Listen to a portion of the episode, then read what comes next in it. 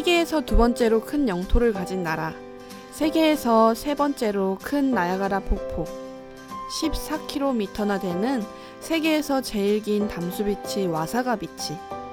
남한의 7%의 크기에 해당하는 알곤킨 파크. 뭐든지 크고 광활하고 경이로운 캐나다의 자연은 우리가 상상할 수 없는 풍경과 경험을 가져다 줍니다.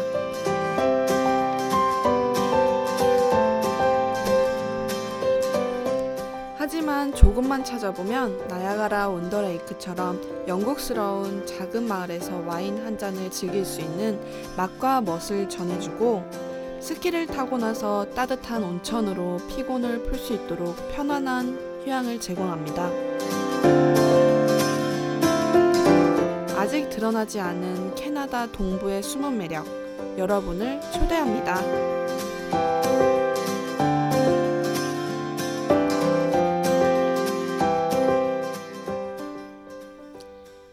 안녕하세요. 두 여자의 캐나다 이야기에 오신 것을 환영합니다. 우! 안녕하세요. 드디어 세 번째 시간이 돌아왔습니다. 어, 저는 진입니다. 안녕하세요. 저는 줄리입니다. 어, 아, 벌써 이렇게 세 번째 시간이나 오고 12월 중순이에요. 또 날씨도 많이 추워졌고. 네.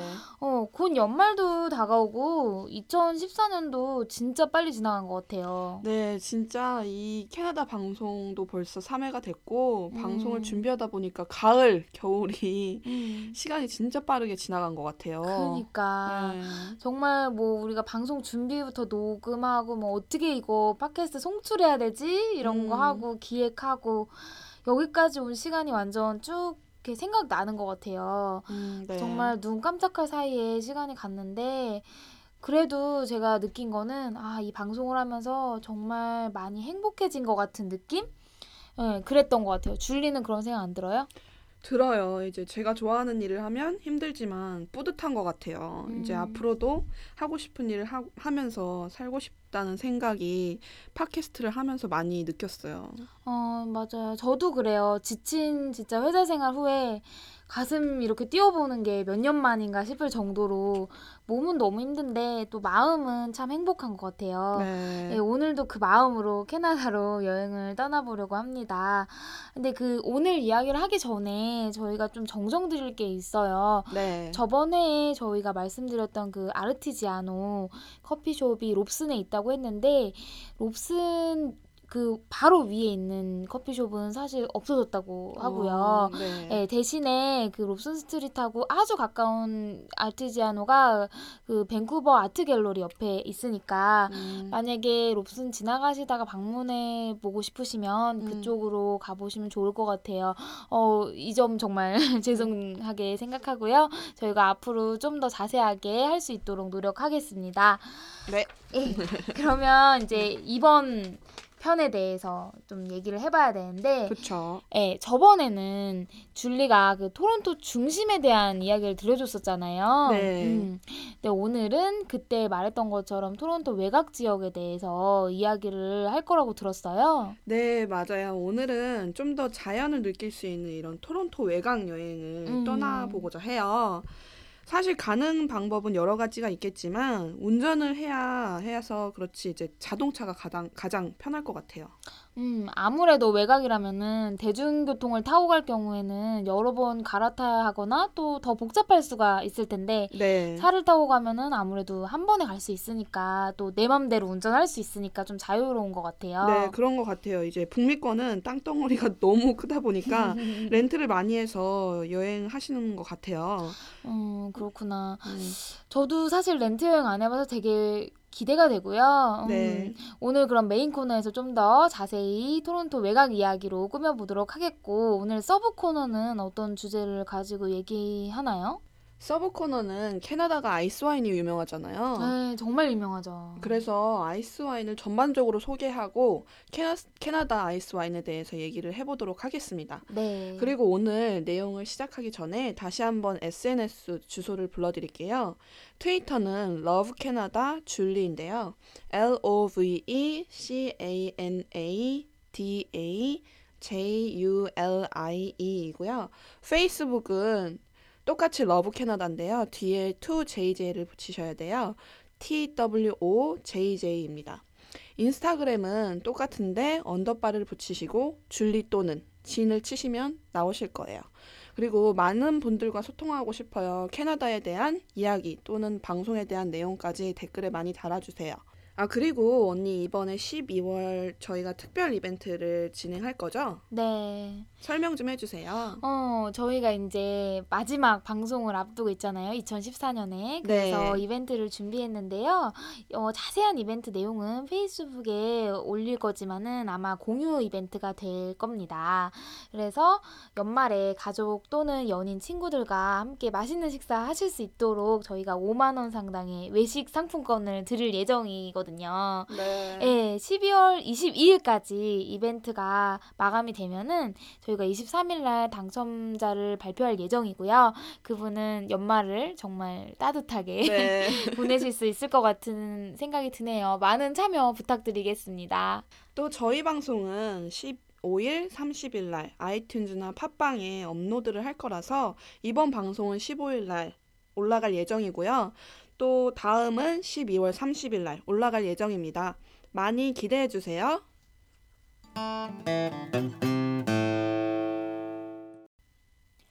오늘의 메인 코너 볼수록 매력 있어 캐나다 세 번째 편 토론토 외곽 자연에 푹 빠져서 여행하기 시간이 돌아왔습니다. 어, 저번 시간에는 우리가 토론토 도심 지역을 중심으로 이야기했다면은 이번에는 조금 떨어져 있지만 광활한 대자연을 느낄 수 있는 현지인들이 많이 가는 여행지를 소개해 주기로 했잖아요. 네, 맞아요. 우리나라에서도 가까운 곳으로 여행을 떠나잖아요. 음. 토론토 외곽에는 그런 여행지가 있는데 대자연을 품고 있는 곳들이 많이 있기 때문에 자연에 폭 빠져서 음. 여행해 볼 수 있는 시간을 마련했습니다. 그니까 네. 아무래도 그 캐나다는 정말 스케일 자체가 다를 텐데요. 네. 어, 현지인들이나 관광객 모두에게 사랑받는 곳을 오늘 소개하는 건가요? 네, 그쵸. 어, 사실 저는 약간 동부의 유명한 곳 하면은 나이아가라밖에 떠오르지를 않아요. 네, 아마 거의 모든 분들이 그렇게 생각을 하실 텐데 그곳뿐만 아니라 생소하지만 진국인 여행지를 많이 소개해드릴 예정이에요. 음, 이 방송은 캐나다 본격 사랑 방송이기 때문에 모든 모든 분들이 캐나다 여행에 더욱 관, 관심을 가졌으면 하는 바람으로 네. 저의 마음을 듬뿍 담아서 오늘도 방송을 즐겁게 해보겠습니다. 줄리 오늘 에너지가 완전 넘치는데요. 일단 자동차로 여행을 가는 것이 편하다고 이야기한 만큼 자동차를 렌트하는 방법을 좀 알아야 될 것 같아요. 렌트하는 거는 어렵진 않나요?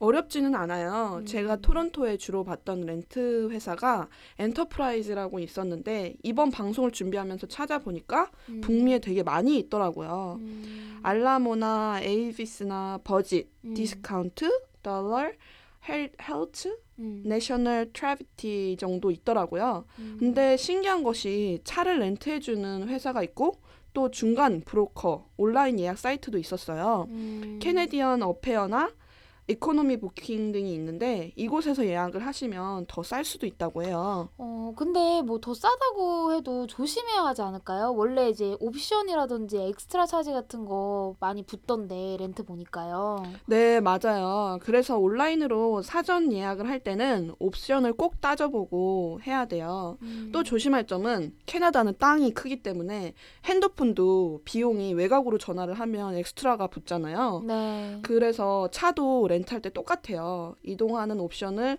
꼭 주마다 이렇게 확인을 하시고 계약서에 꼭 사인을 하셔야 돼요. 만약 이제 토론토에서 차를 빌려서 이제 밴쿠버에서 차를 돌려주면 요금이 더 붙거든요. 아, 그러니까 그러면 진짜 옵션 사항을 좀 꼼꼼히 살펴보고 요금이 붙는지 안 붙는지 이런 것도 확인을 해야 될 것 같은데 비용 같은 경우에는 얼마나 들까요? 오늘 제가 소개하는 여행지들은 많이 가야 5시간 정도밖에 안 돼요. 음, 모든 여행지가 같은 주에 있기 때문에 렌트 비용이 그렇게 비싸지는 않았어요. 음. 찾아보니까 한 3일에 10만 원 또는 어, 하는. 것, 네, 하는 네. 것도 있더라고요. 근데 이제 이 비용에다가 보험비나 내비게이션 등 이제 선택사항들을 좀 잘 살펴보셔야 될 것 같아요. 에, 여러분 내비게이션은 필요합니다. 네. 제가 없이 한번 렌트를 해본 적이 있는데 죽을 뻔했어요 고속도로에서 꼭 그런 부분을 확인하시면서 하셔야 네. 되고요. 네. 저는 운전 경험이 진짜 많이 없어가지고 캐나다에서 운전을 할 수 있을까 이런 생각도 진짜 많이 들거든요. 네. 운전하는 데는 어려움이 없나요? 캐나다 도로가 너무 잘 돼 있기 때문에 우리나라 이제 서울에서 운전하시는 것과 비교를 하면 어려운 것은 아니에요. 음. 저는 워홀러를 떠나기 전에 국제 면허증을 소지하는 소지하지 않은 게 음. 제일 후회가 돼요. 우리나라에서도 종종 이제 렌트를 해서 여행을 가곤 했는데 캐나다에선 좀 겁이 나더라고요. 음. 그래서 근데 가보니까 친구들이 차를 가지고 있었거든요. 네. 근데 같이 여행을 갔는데 도로 사정상 우리나라보다 캐나다가 운전하기가 좀 더 수월하더라고요. 뭐 아무래도 아, 막히진 않을 것 예, 같아요. 예. 예. 그래서 나중에 제가 다시 캐나다에 갔을 때 음. 가서 렌트를 해본 후 음. 방송에서 이야기해보고 싶어요. 어, 맞아요. 진짜 줄리랑 저번에 이야기했던 게 캐나다로 다시 여행을 가면은 동서부 전역을 진짜 차를 렌트해서 우리가 가보자. 네. 음, 되게 어, 도전적인 이야기를 했었는데 아무래도 캐나다는 땅 크기가 너무 커서 도시만 여행할 계획이 아니라면은 한 번쯤은 차를 가지고 이동해 보는 것도 나쁘지 않은 방법 같아요. 네, 저는 다음번에 캐나다 갈 때는 꼭 국제 면허, 면허증을 소지하려고 합니다. 음, 캐나다로 여행을 가시는 계획이 있다면 저는 렌트 계획이 없으시더라도 꼭 소지하셨으면 예, 좋겠어요. 어떻게 될지 모르니까요. 네. 네. 그럼 일단 차를 렌트했다고 생각하고 오늘의 주인공인 여행지들에 대한 이야기를 하고 싶은데요. 네, 오늘은 토론토를 기준으로 해서 동서남북으로 소개를 해볼까 해요. 음, 첫 번째 여행지로는 누구나 들어보셨을 만한 곳이거든요. 혹시 나야가라 폭포? 네, 그렇죠. 많은 분들이 아실 거라 생각이 들어요. 음. 나야가라 폭포는 남미 이과수 폭포, 아프리카 빅토리아 폭포 다음으로 세 번째로 큰 폭포예요. 어, 지도에서 보면 1시간 반 정도 차를 끌고 가면 토론토 남쪽의 나야가라 강을 경계로 미국과 캐나다가 나누어지는 곳이 있거든요. 음, 거기 미국 쪽에서 이리오 호가, 호에서 음. 나야가라 강으로 따라 이제 온타리오 호수로 들어오는 도중에 형성된 지점이 나야가라 폭포예요. 아니 근데 사진으로 봤을 때는 완전 장난이 아니었어요. 네. 그 위험이 네. 정말 높이는 엄청 높은 것 같은데 어느 정도예요? 높이는 53m 정도 되는데요. 음. 높이 말고도 이제 떨어지는 물의 속도는 눈으로 직접 봐도 믿기지 않을 정도예요. 어, 이게 수력 발전소가 13개나 된다고 네. 하는데 그 물에서 떨어지는 힘이 대단한 거죠. 아 진짜 한번 경험해보고 싶은 예, 그런 곳인데 네. 그러면 나이아가라 폭포를 제대로 보려면은 뭐 배를 타면 되나요? 거기 가면 음. adventure 패스권을 살 수 있어요. 음. 패스권 가격이 tax를 포함해서 70불 정도가 되는데 네. 이제 11월부터 4월까지는 이제 날씨가 너무 추워가지고 거기 얼어요. 그래서 이게 패스권이 유효하지 않아가지고 지금 만약에 내년 5월 네. 패스권을 사시면 온라인에서 지금 오- 30% 세일을 한다고 해요. 음. 그 패스권을 사시면 폭포 앞에까지 가는 크루즈 그리고 폭포 뒤쪽에서 폭포의 파워를 경험할 수 있는 Journey of Behind Falls가 있고요. 어. 그리고 폭포의 역사나 과정을 경험할 수 있는 영상 adventure 4D 그리고 음. 폭포 주변을 산책하는 산책로 이 네 개의 장소를 모두 방문할 수 있는 패스권이에요. 어. 그래서 저의 추천으로는 이 패스권이 나야가라를 이제 하루 안에 듬뿍 느끼실 수 있도록 만들어져서 참 유용한 것 같아요. 저는. 음. 어, 저는 이런 패스권 있는지 몰랐는데 네. 뭐 예, 한번 이용해 보시면 되게 좋을 것 같고요. 사실 네. 저 같은 경우에는 헬리콥터 투어 진짜 하고 싶어요. 네. 그건 어때요? 저는 이제 헬리콥터 투어를 원하시면 하면 참 좋죠. 네. 근데 그런 exciting activity로는 헬리콥터 투어 외에도 제트 보트도 있어요. 음. 근데 이 두 가지 방법이 나야가라 폭포를 좀 다르게 느끼실 수 있는데요. 네. 저의 추천으로는 개인적으로는 음. 저는 이제 호텔에서 1박을 묵는 것을 추천을 해요. 네, 맞아. 저번에 줄리가 방송에서 나야가라에 대해서 얘기할 때 이야기했었던 것 같아요. 제가 또 인터넷을 찾아봤는데 그런 말씀하시는 분들이 많았어요. 네. 제가 이제 토론토에 있을 때 이제 사람들이 day tour로 나야가라를 많이 갔어요. 저는 색다르게 가고 싶어가지고 큰맘 먹고 호텔을 예약을 어. 했는데 호텔 이름이 Embassy Suites Niagara Falls Fallsview였거든요. 음. 헬기 투어 비용이랑 비슷해요. 어. 네. 아, 그럼 괜찮은데요. 네. 근데 네. 둘이 가야 돼. 혼자 가면 안 돼요. 그래? 둘이 갔다는 건가요? 누구랑 같이? 이제 그곳에서 하룻밤을 묵었, 묵으면서 음. 호텔 방에서 이제 나야가라 폭포를 보면서 와인을 마셨는데 분위기가 너무 좋더라고요. 어. 이제 해가, 해가 지는 석양 과 폭포를 보니까 두 시간이 훌쩍 지나갔어요. 음. 밤에 따로 야경을 보러 나갈 필요가 없고 호텔 방에서 이제 야경을 봤는데 너무 멋있더라고요. 제가 이제 토론토에서 있을 때 나야가라를 세 번이나 갔는데 그때 어. 가장 기억이 남아요. 줄리 혼자 간 게 아니구나. 아주 딱 걸렸어 오늘. 완전 이 너무 로맨틱한데 지금. 좀 많이 로맨틱하죠? 네, 뭔가 있는 것 같습니다. 제가 방송 끝나고 그거는 따로 물어볼 거고요. 어, 절대 꼭 따로 물어볼 거예요. 여러분 기대해 주세요. 네.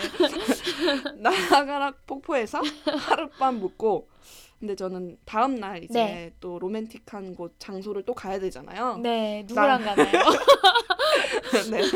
나야가라 온더 레이크로 가는 것을 추천합니다. 어, 그곳은 어떤 곳이에요? 진짜 처음 들어보는 것 같은데. 이제 나야가라 폭포에서 30분 차로 가면 있는 작은 마을이에요. 음, 타, 캐나다에서 이제 가장 로맨틱한 마을 10개 중 하나로 뽑힐 만큼 마, 마을 자체가 아름다운 곳인데 음, 유럽풍의 건물들로 이루어져 있거든요.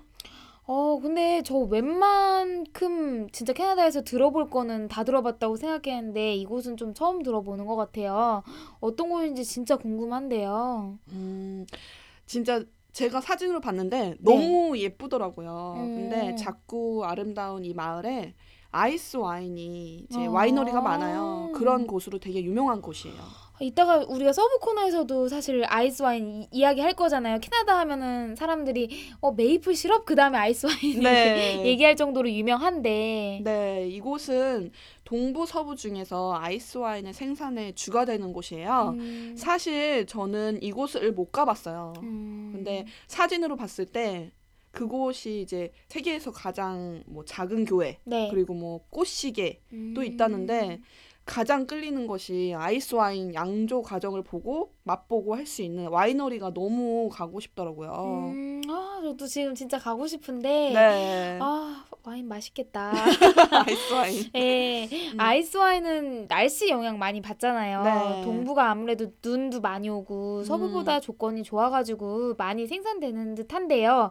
제가 아는 바로는 독일, 오스트리아, 캐나다만 아이스 와인 생산한다고 해요. 근데 네. 이제 현재 유럽 날씨가 좀 변화가 심해가지고 음. 생산이 어려워지고 있어가지고 캐나다 아이스 와인 장르가 되게 괜찮다고 하더라고요. 네, 맞아요. 기후 영향이 굉장히 크다라고 하더라고요. 아이스 네. 와인을 만드는 과정이 까다롭고 그리고 기후도 되게 중요하다고 하는데 나야가라 온더레이크는 나야가라 강과 그리고 온타리오 호수를 끼고 있는데 네. 그곳에 이제 높은 절벽이 있대요. 그것 때문에 기후와 이제 지형이 와인을 만들기 좋은 조건을 가지고 있다고 하네요. 음, 그래서 이곳에 가시면 73개의 와이너리가 있는데 와이너리 투어를 네. 하고 나서 와인과 코스 요리를 꼭 드셨으면 좋겠어요. 저는. 아, 생각만 해도 진짜 멋진데요. 네. 그 진짜 초록색 포도밭하고 와인 제조장도 있고 또 호수도 있다고 하니까 풍경도 진짜 아름다울 것 같고 네. 예, 저는 사실 먹어보기는 했어요. 근데 다시금 캐나다를 방문하면은 동부 쪽에서 아이스 와인을 한번 마셔보고 싶네요. 네, 맞아요. 꼭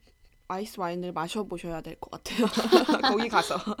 이곳은 또 웨딩 장소로 마- 음. 많이 캐나다인들이 선호를 한대요. 네. 그 와이너리에서 웨딩 사진을 찍고 한다고 하는데 음. 진짜 꼭 가셨으면 좋겠어요. 네. 그리고 이곳에 가시면 오래된 유럽풍의 건물이나 이런 레스토랑이 많이 있어서 좀 색다른 분위기를 느껴보셔도 참 좋을 것 같아요. 음. 그리고 B&B도 있는데 오랜 전통 건물들이 여가지고 방이 몇 개 없어요. 네. 그래서 사전에 미리 꼭 예약을 하셔야 될 것 같아요.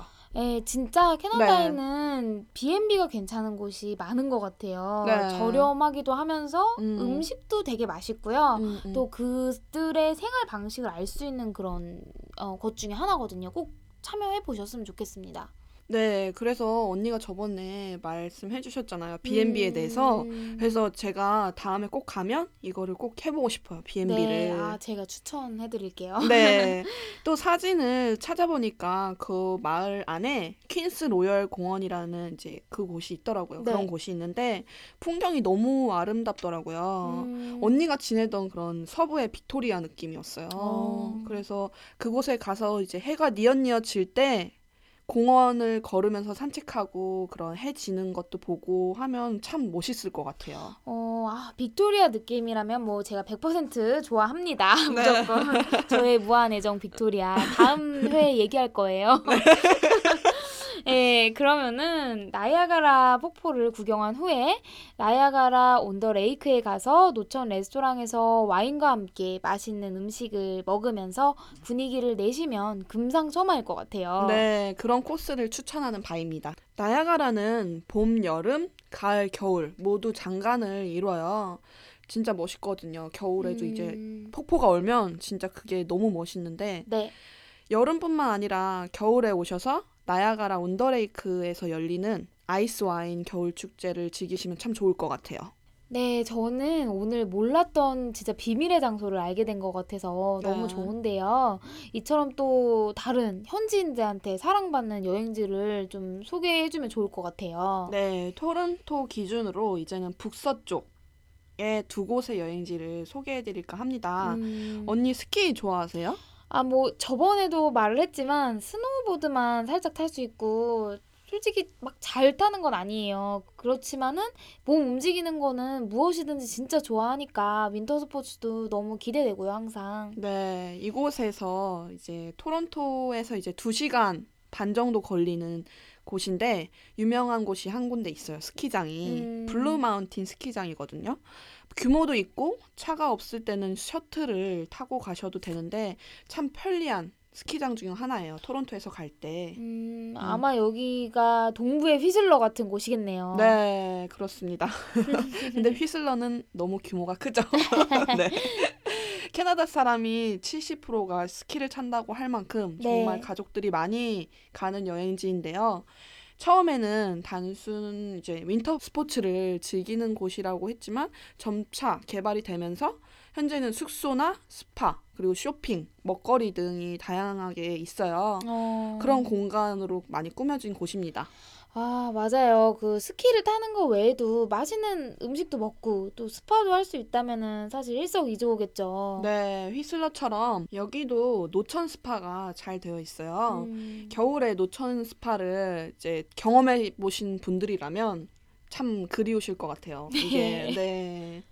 아, 혹시 그 줄리가 프리 방송 이후에 그 페이스북에 올렸던 그 장소가 이곳인 것 같은데 맞나요? 네, 맞아요. 저 그 사진 보면서 너무 가고 싶어가지고 제가 늦가을에 일본에 갔을 때 호텔에 음. 있는 노천 스파를 했었거든요. 음. 근데 그때 기억이 너무 좋은 거예요. 그래서 캐나다는 또 다르잖아요. 네. 대자연이 있고 또 눈 덮인 그런 산을 보면서 네. 스파를 즐기면 너무 멋있을 것 같아요. 아, 진짜 좋겠다. 여러분, 눈 오는 곳에서 온천을 해본다는 거는 다들 해보셨겠지만, 정말 뭐, 아, 너무 좋은 일이죠. 어, 네. 줄리 말투에서 완전 이곳에 당장이라도 달려가고 싶은 그런 게 느껴지는데, 저도 정말 이해가 돼요. 네, 방송을 준비하면서 항상 느끼는 거지만 매번 캐나다가 너무 그리워집니다. 음, 다시 얘기를 해보면 이곳은 설질이 매우 좋기로 유명한 곳인데 야간 스키로도 준- 주- 가시면 참 좋을 것 같아요. 네. 우리나라처럼 시즌권을 살 수도 있는데 미리 사면 작년 기준으로 25만 원에서 30만 원 정도 한다고 보시면 돼요. 오, 네. 또 여기에는 사우나나 마사지 등 여러 가지 즐길 수 있는 것이 있는데요. 그 중에 미국 전역에 이제 스파 top 50에 들고 트레, 아, TripAdvisor에서 추천하는 곳이 있어요. 이름이 스칸디나비 스파라고 있는데 너무 좋아요. 음, 아무래도 스키 타고 나면은 진짜 결리잖아요. 네. 정말 죽을 것 같은데 몸 풀고 쉬기에는 진짜 딱인 것 같아요. 네, 이곳은 겨울에 더욱 인기가 좋기 때문에 음, 미리 예약을 하시는 게 좋을 것 같아요. 음. 언니 근데 이곳 이 스파가 서부 휘슬러에도 있더라고요. 아, 휘슬러에도 있어요? 네. 아, 다음에 캐나다 서부 여행 계획에 꼭 넣어야 할까 봐요. 네, 진짜. 너무 좋아요. 좋은 정보 감사합니다. 네. 네, 그러면 초반에 두 곳을 소개한다고 했는데 다른 한 곳은 어딘가요? 와사가 비치라고 있는데요. 음, 도- 블루 마운틴에서 동쪽으로 1시간 거리에 있고요. 네. 토론토에서는 북쪽으로 2시간 거리에 있는 곳입니다. 아, 이곳은 그냥 들었을 때는 보통 해변인 것 같은데 뭐 특별한 곳인가요? 네, 특별해요. 제가 이 방송을 하면서 자주 하는 말이 여행지에 당장 가고 싶다잖아요. 네. 캐나다 방송을 준비하면서 사람은 진짜 아는 만큼 보이는구나 생각을 했어요. 음. 진짜 이곳은 너무 멋있는 곳인데 남쪽에 위치해 있고요. 이곳은 세계에서 가장 긴 호수 비치이자 담수 비치라고 해요. 음. 길이가 14km가 된다고 합니다. 오, 진짜 기네요. 14km면은 끝에서 끝이 안 보일 것 같은데. 네, 해변이 길면 길수록 아름다운 장관을 만들어낸다고 합니다. 음. 이곳은 호수이기 때문에 물이 짜지가 않아가지고 해수욕하기로 참, 참 적합해요. 네. 와사가 비치를 끼고 있는 주립공원이 있는데 캐나다에서 국제 환경 기준에 따라 해변가를 보존하는 노력으로 캐나다 전역에서 처음으로 상을 받은 곳이라고 합니다. 와. 그만큼 환경이 있는 그대로 잘 보존되어 있다는 뜻인데요. 음. 또 북적이는 여름뿐만 아니라 겨울도 참 훌륭한 곳이에요. 겨울이요? 근데 겨울 해변은 아름답기는 하지만 너무 춥지 않을까? 여긴 워낙 해변이 길, 길다 보니까 네. 눈이 오면 느낌이 눈 덮이 북기, 북극, 북극 같아요. 음. 아름다운 배경과 더불어서 snow kiting이라고 할 수 있대요. 그런 거를 저도 처음 그게- 들어봤어요. 그게 뭐지? 예, 저도 처음 들어봤는데? 네, 음. 이거는 스노우보드에다가 큰 연이라고 해야 되나? 네. 그거를 이제 패러글라이딩처럼 큰 낙하산 같은 거를 달고요. 네. 바람이 낙하산을 이끄는 대로 스노우보드를 타는 거예요. 음. 해변에서 이제 스노우보드를 타, 타는 아주 색다른 스포츠를 즐기실 수 있습니다. 아, 이거는 진짜 좀 네, 네. 신기하고 해보고 싶은데요. 네. 네, 호숫가에서 이런 activity를 할 수 있다니 역시 동부의 겨울은 아름답고 또 재밌을 것 같아요. 네. 아, 이렇게 보니까 지금까지 얘기했던 게 정리를 좀 해보자면 스파와 여러 가지 activity를 즐길 수 있는 블루 마운틴 리조트에서 힐링과 activity를 동시에 경험하고 나서 또 겨울 해변을 구경하러 와사가 비치를 가보면 좋을 것 같아요. 따로 또 이 비치만 가도 진짜 좋을 것 같고요. 네, 그렇게 일정을 즐기시면 정말 짧은 휴가이지만 달콤하게 보내기에 안성맞춤인 것 같아요. 네, 저도 몰랐던 무궁무진한 토론토 외곽의 매력에 대해 이야기하고 있는데요. 이렇게 생소하고 특별한 곳이 진짜 숨어 있는 줄 저도 몰랐어요. 네. 네, 다음에 줄리가 정말 소개해 줄 여행지는 어딘가요? 마지막으로 생생한 자연이 살아 숨쉬면서 다이나믹한 장소로 안내하려고 해요. 음, 이곳은 토론토 북쪽으로 4시간 정도를 가면 방문할 수 있는 곳인데요. 바로 알곤킨 주립공원입니다. 아, 또 그렇게 줄리가 극찬했던 단풍 명소잖아요. 네. 네, 전망대에서 본 단풍들이 형형색색을 이룬 사진을 제가 아직도 기억을 하는데요. 네, 그곳이에요. 알곤키는 캐나다에서 가장 오래된 주립공원으로 크기가 토론토와 수도 오타와를 합친 것만큼 크다고 해요. 어, 그곳에는 2,400개 이상의 호수와 1,200km에 해당하는 계율과 강이 흐르고 있어요. 말만 들어도 정말 어마어마하죠. 예. 어 제가 그 어디서 찾아봤는데 네. 여기가 충청도 크기래요. 정말요? 진짜 크거든요. 그래서 그 정도면은 사실 공원이라고 하기보다는 자연이 사는 마을이라고 봐야 할 것 같아요. 네, 맞아요. 정말 음. 크네요. 북쪽은 이게 침엽수, 그리고 남쪽은 낙엽수 숲으로 이루어져 있는데 나무가 많아서 이곳에 벌목이 이루어진다고 합니다. 이곳은 가을 단풍 구경 장소로도 매우 좋아요. 음. 제가 갔을 땐 돌셋 전망대라는 곳을 구경했는데 알곤킨의 파노라마 view를 볼 수 있는 곳입니다. 어. 또한 다양한 이제 생태 환경을 느낄 수 있는 trail도 있기 때문에 차를 가져가셔서 알곤킨 주립공원을 관통하는 도로 60번을 달리다가 네. 차를 세우고 각 자의 시간에 맞게 trail 코스를 구경하시면 참 좋을 것 같아요. 어, 저는 알곤키를 찾아봤을 때 가장 인상 깊었던 사진이 카누를 타고 있는데 그 뒤에 물 안에 물소가 걸어 다니는 거였어요. 보통 그런 거는 왜 우리 동물의 왕국에서 볼 수 있는 풍경이잖아요. 그러니까요. 카누를 타거나 이동할 때 주로 사슴, 비버, 여우 등을 볼 수 있다고 해요. 아, 알곤키는 천여 종의 동식물이 서식해서 자연 관찰로 중요한 지역이기 때문에 동물들을 쉽게 볼 수 있을 것 같습니다. 아, 그러게요. 제가 프리 방송에서 이야기한 것처럼 어디서나 동물들을 만날 수 있는 곳이 캐나다죠. 네, 맞아요. 수지도 카누 타본 적 있어요? 네, 가을에 가서 카누를 탔는데 음. 처음 해봐서 그런지 너무 무섭더라고요. 카누 전문가랑 함께 탔으면 수월했을 텐데 정말 어. 무서웠어요. 근데 다른 팀은 카누로만 갈 수 있는 섬에 내려가지고 구경도 하고 했다는데 저는 그걸 못한 게 너무 한이 돼요. 아니 근데 준기가 말했듯이 알곤기는 호수가 2,400개나 된다고 하니까 다음에 간다면은 사실 어디라도 뭐 이렇게 부딪혀서 네, 도달할 수 있을 것 같아요. 음, 네. 음, 저는 줄리가 별 보면서 카누를 탈 수 있다고 한 것도 기억나요. 그 저한테 동부 한 곳만 추천한다면 알곤킨에서 별 보면서 카누 타는 거 추천한다고 했었잖아요. 네, 제 버킷리스트 중에 하나인데요. 음. 카누 전문가를 대동한다면 안전하면서 고요한 그 어둠 속에서 쏟아지는 별을 볼 수 있는 아름다운 기회인 것 같아요.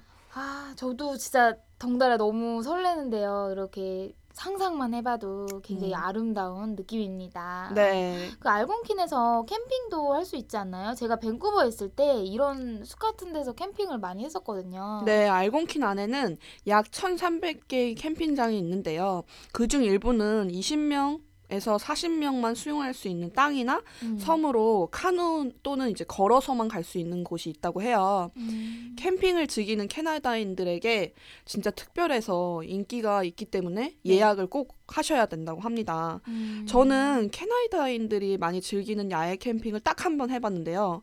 그곳에서 이제 밤하늘을 보면서 마시멜로를 구워 먹었거든요. 아, 마시멜로 너무 맛있어. 네. 진짜 이게 마시멜로를 먹어서 좋은 것 같아요. 네. 줄리. 어, 캠핑이 좋은 게 아니라. 어떻게 그, 하셨어요? 그러니까 그게 캠핑은 진짜 먹는 게 빠질 수 없어요. 너무 맛있습니다. 네. 요즘에는 우리나라도 많이 진짜 구워 먹잖아요. 마시멜로도 그렇고 또 캠핑도 진짜 많고요. 네, 진짜 살 안 빠지잖아요. 그게 왜 이렇게 맛있는 건 살이 안 빠지는지. 그렇죠. 저는 캠핑 경험이 처음, 처음이었는데 오랜만에 그- 그런 그런 느낌을 받았어요. 수학 여행 간 느낌? 네. 그래서 친구들이랑 모여서 모닥불가에 앉아서 밤새 얘기하면서 마시멜로 구워 먹었던 그런 좋은 기억이 있습니다. 근데 반면에 샤워실이나 화장실이 많이 없기 때문에 며칠간 못 씻을 수도 있어요. 어. 그래서 그런 것이 싫다면 저는 별장을 추천을 합니다. 음. 우리나라도 요즘 글램핑이 되게 유명하잖아요. 네. 캐나다야말로 아웃도어 캠핑이 참 좋은 곳이거든요. 그게 최적의 장소예요. 음, 맞아요. 오늘 방송에서는 토론토의 대도시와는 다르게 진짜 자연을 볼 수 있는 곳들을 얘기해 봤는데 역시 아웃도어의 보고가 캐나다가 아닐까라는 생각이 드네요. 매번 방송마다 시간이 너무 빨리 가는 것 같아요. 모든 여행지들을 다 이야기 못 드린 게 너무 아쉬운데 음. 아쉽지만 끝마치긴 전에 두 군데를 더 말씀을 드리면요. 토론토 외곽에는 그 외에도 토론토에서 이제 4시간 거리에 있는 토보몰이라는 곳이 있어요. 네. 여름 캠핑장으로 유명한데 빨간 풍차 등대와 절벽이 장관을 이루는 곳이에요. 음. 이 절벽에서 다이빙을 할 수 있다고 합니다. 어, 진짜 재밌겠어요. 네, 진짜 재밌을 것 같고 또 다른 데가 있는데 토론토에서 3시간 조금 넘게 걸리는 물의 도시 킹스턴 천섬은 캐나다의 셀 수 없는 많은 호수와 섬이 만들어낸 경치 중 가장 빼어난 곳이라고 해요. 음. 캐나다인들은 이곳을 조용한 영혼들의 마당이라고 불렀다고 합니다. 실제로 천여 개가 훨씬 넘는 섬으로 이루어진 천섬은 물 위에 놓여진 백만장자의 거리란 음. 이야기를 들을 만큼 호화로운 별장을 가진 섬이 많다고 합니다. 예, 아, 이 두 곳도 또한 진짜 이렇게 짧게 설명을 했지만 되게 가보고 싶은 곳인 것 같아요. 네. 네, 오늘 방송에 이야기한 많은 곳들이 있는데요. 저는 특히 알곤킨의 카누와 나이아가라 온더레이크가 기억에 많이 남아요. 저의 위시리스트에 진짜 넣어두고 싶은 두 곳이었습니다. 네, 저도 마음이 정말 두근거리고 또 한 번 여행을 간 느낌인 것 같아요. 음. 진짜 여운이 오래 갈 것 같네요. 왠지 다음에는 언니가 준비해 주실 건데 어디를 소개해 주실 건가요? 음, 아까 살짝 힌트를 드렸지만 다음 네. 주인공은 빅토리아입니다. 제가 1년을 살았고 작은 곳이지만 유럽보다 더 유럽 같은 정말 꼭꼭 저만 이렇게 숨겨놓고 싶은 보물이기 때문에 참 약간 아깝기도 하지만 또 청취자분들을 위해서 저의 많은 이야기를 풀어보고자 합니다. 진짜 기대돼요. 음. pre 방송 때도 짧게 언급을 했지만 사진을 봤는데 너무 아름답더라고요. 진짜 기대가 되는데 오늘 제가 이야기했던 곳들도 이제 사진과 함께 페이스북에 올려드리도록 하겠습니다. 네, 저도 사진 많이 기대할게요. 여러분의 답글도 기대합니다.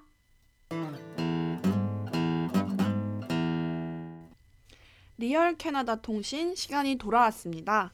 오늘은 아이스 와인에 대해서 이야기를 하려고 합니다. 네, 메인 코너에서도 아이스 와인에 대해서 이야기했는데 이번에 real 캐나다 통신에서 좀 더 심도 있게 다루면 재밌을 것 같아서 준비해 봤습니다. 솔직히 캐나다에 대해서 너 뭘 아니? 라고 하면 아이스 와인이 빠지지 않죠. 네, 맞아요. 아이스 와인은 세계에서 독일, 오스트리아, 캐나다에서밖에 생산이 되지 않기 때문에 생산 과정이 까다로운 와인 중에 하나입니다.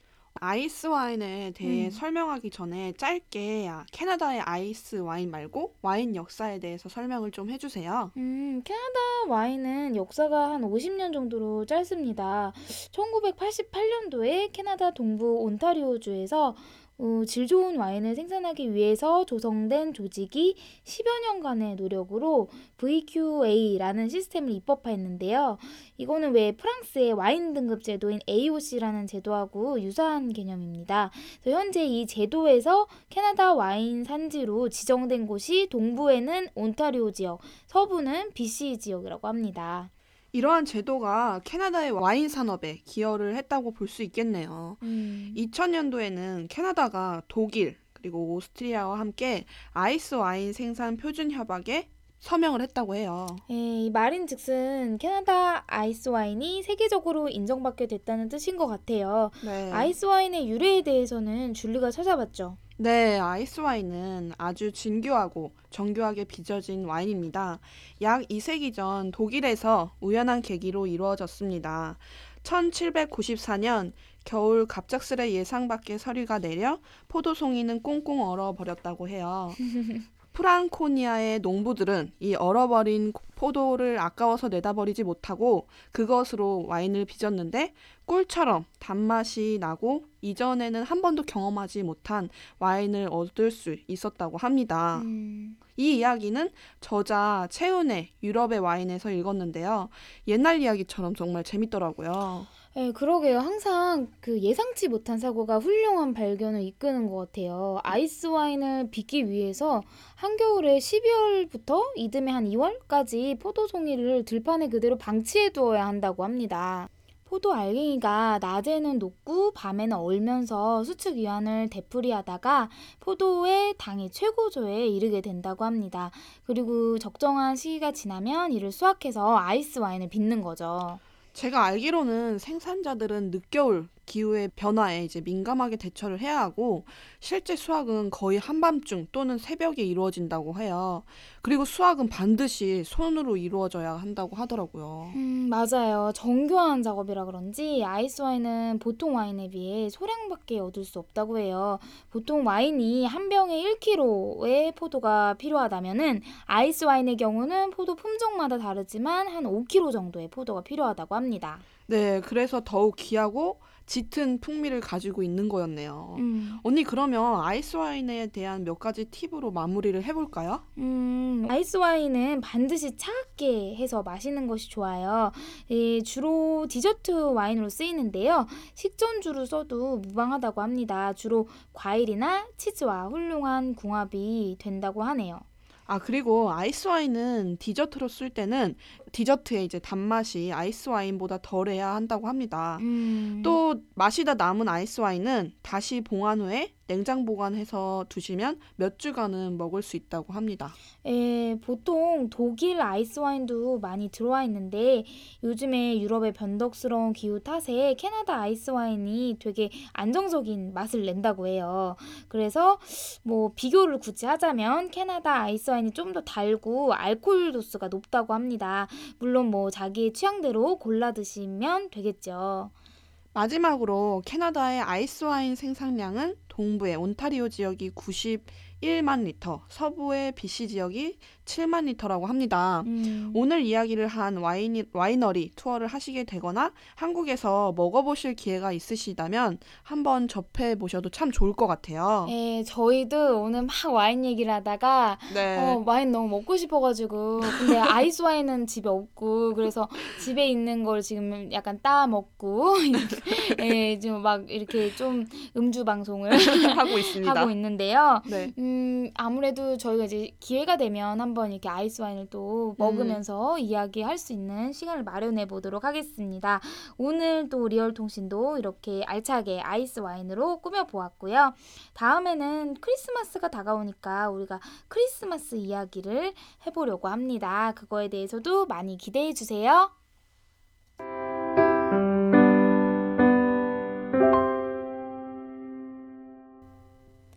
벌써 마칠 시간이 되었네요. 12월 연인, 가족, 친구와 함께 보낼 계획은 잘 짜고 계신가요?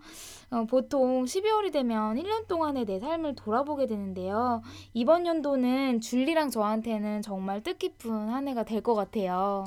그러니까요. 싹 여행 연구소에서 언니를 만나기도 했고 음. 또 이렇게 제가 사랑하는 캐나다에 대해서 이야기를 하면서 캐나다를 사랑하는 사람들을 만날 수 있는 기회가 마련돼서 정말 좋았어요. 그러니까 말이에요. 저도 그 부분이 너무 좋았습니다. 여러분들도 한 해를 돌아보고 또 다시 다음 해를 계획하면서 남은 12월을 알차게 보내시기를 바라겠습니다. 저희는 다음에 연말 방송으로 찾아뵐 수 있도록 하겠습니다. 2014년 연말 잘 보내시고요. 캐나다는 지금 겨울 스키의 계절입니다. 캐나다로 스키 여행을 계획해 보시는 건 어떨까요? 모두 다음 해까지 건강하세요. Two girls. Love Canada. 다음에 만나요. 제발.